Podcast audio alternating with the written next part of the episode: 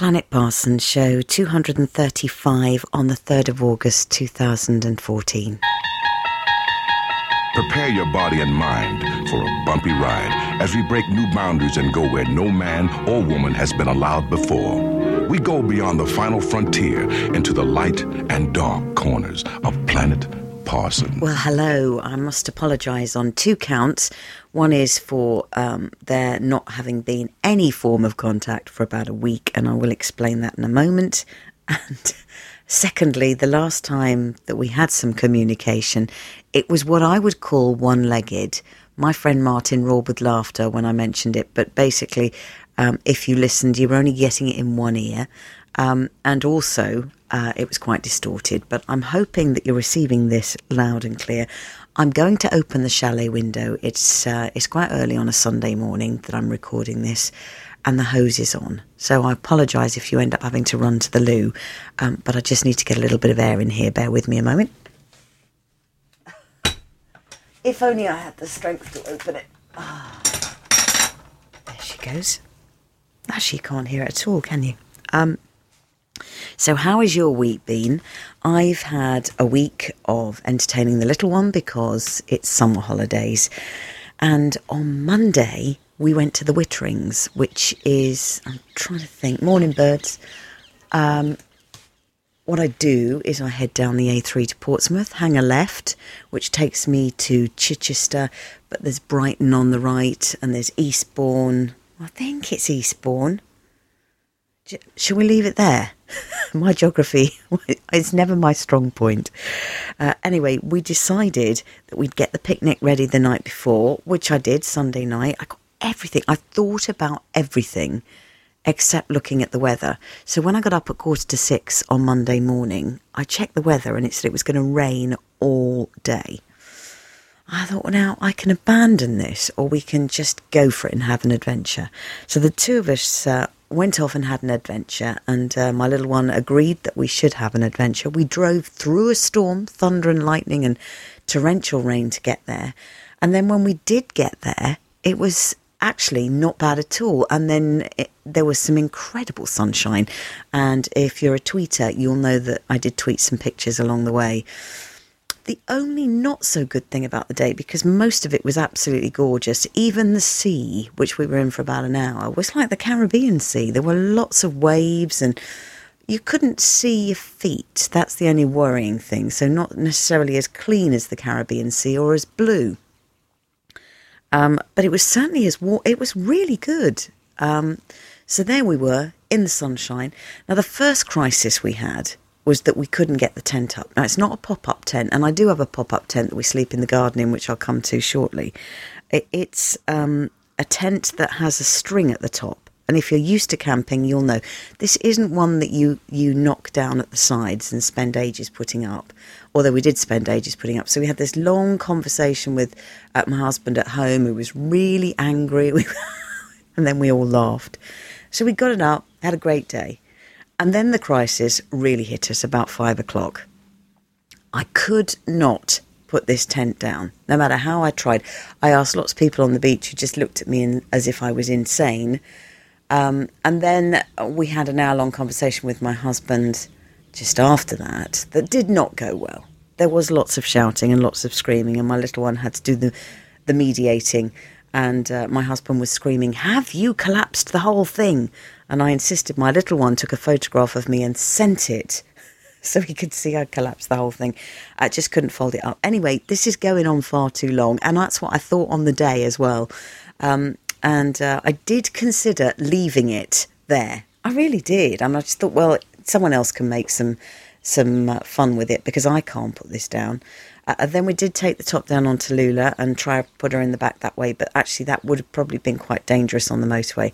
Anyway, one way or another, we got home and we'd seen some sunshine. We'd also seen some uh, really nice seaside, and I do think that makes you feel better, because if you've got to work or go into London on the tube or anywhere, any big cities on a train, it's really, really hot. Um, the other things that uh, came about this week, um, I went into Radio two to do a show for Janice Long.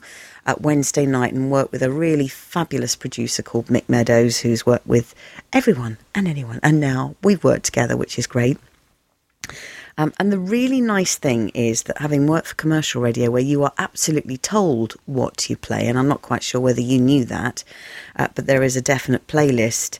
At the B B C, it's slightly different.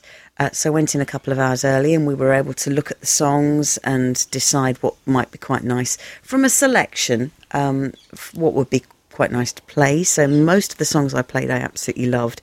And I got an opportunity to play a couple of new songs. And I chose uh, something by Jared Lawson. Now, when I got into the B B C, Trevor Nelson, who is the soul guy, who I've listened to for years, is really lovely. And I said to him, I'm playing Jared Lawson tonight, because I'd heard, stay with me on this, Chris Phillips at Jazz F M play this artist who is brand new. It's a, it's a brand new album, and even Trevor Nelson hadn't heard this.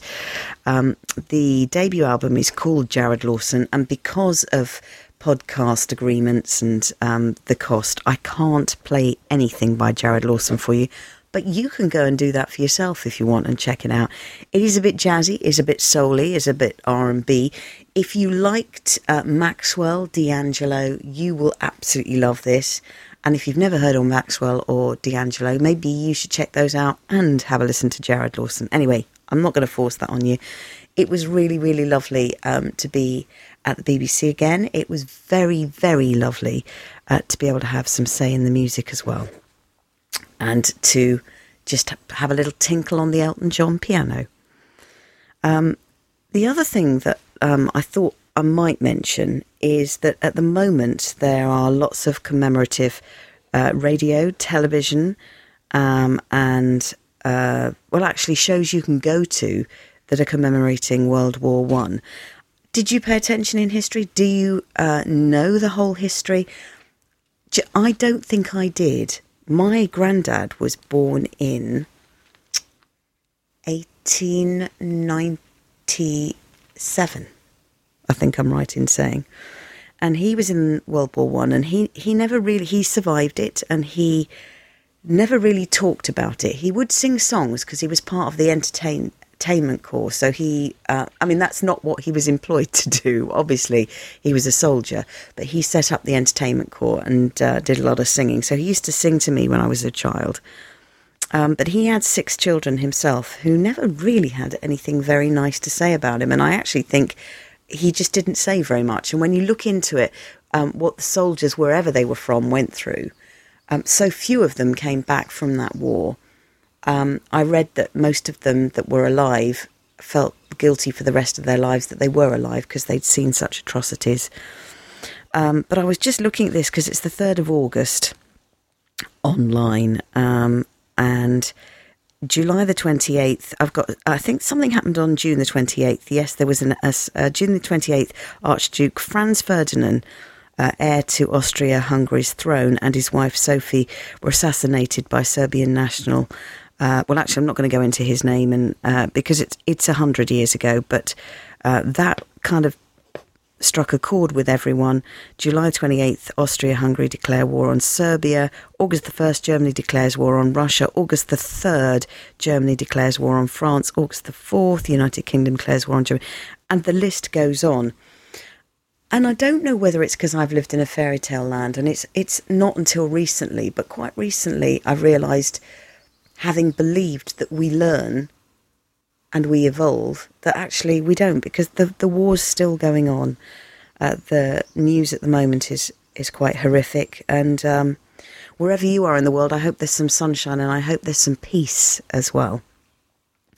So today, watering the garden. Oh, I know how to live.